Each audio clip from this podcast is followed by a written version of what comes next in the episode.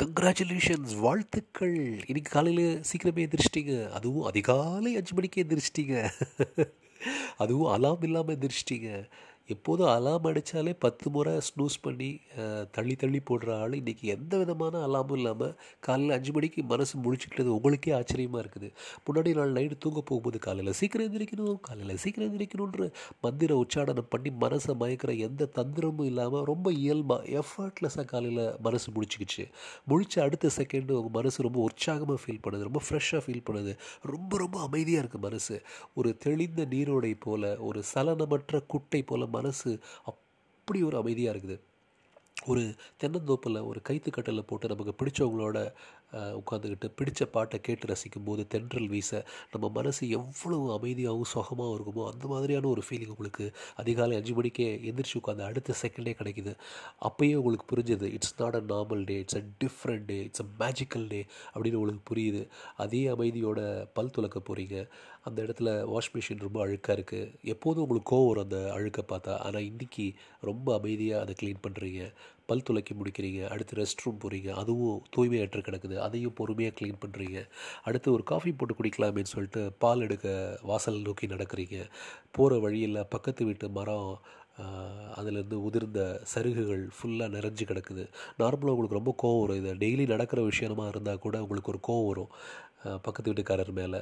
அவரோட மரத்தோட கிளை நம்ம வீட்டு பக்கம் ரொம்ப தாழ்ந்து அதில் இருக்கிற சருகுகள்லாம் டெய்லி குப்பையாக கொட்டுதேன் டெய்லி நான் க்ளீன் பண்ண வேண்டியிருக்கேன்னு ஒரு மனசு முழுக்க ஒரு வெறுப்பு மண்டி கிடக்கும் உங்களுக்கு பக்கத்து வீட்டுக்காரர் மேலே. ஆனால் இன்றைக்கி இட்ஸ் டிஃப்ரெண்ட் டே இன்றைக்கி நீங்கள் வந்து ஒரு கடவுள் போல் ஃபீல் பண்ணுறீங்க பொறுமையாக அந்த சருகுகள்லாம் க்ளீன் பண்ணுறீங்க காஃபி போட்டு குடிக்க ஆரம்பிக்கிறீங்க.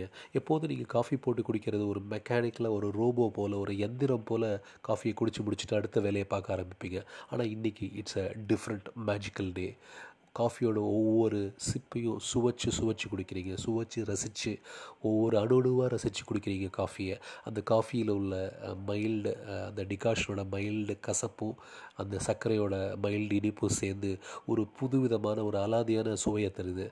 அந்த சுவையை அணுவாக ரசித்து குடிக்கிறீங்க. உங்களுக்கு புரியுது? என்னடா ஒரு காஃபி இவ்வளோ டேஸ்ட்டாக இருக்கும் அப்படின்னு உங்களுக்கு தோணுது. இவ்வளோ நாள் நம்ம இந்த காஃபியை இந்த அளவுக்கு ரசித்து குடித்தது இல்லையேன்னு தெரியுது. ஆனால் உங்களுக்கு ஏன்னு புரியுது? ஏன்னா இன்றைக்கி உங்கள் மனசு அமைதியாக இருக்குது பண்ணுற ஒவ்வொரு விஷயத்தையும் ஒரு தியானம் போல் உங்கள் மனசு பண்ணிக்கிட்டு இருக்குது இந்த ஃபீலிங் உங்களுக்கு ரொம்ப ரொம்ப பிடிச்சிருக்கு.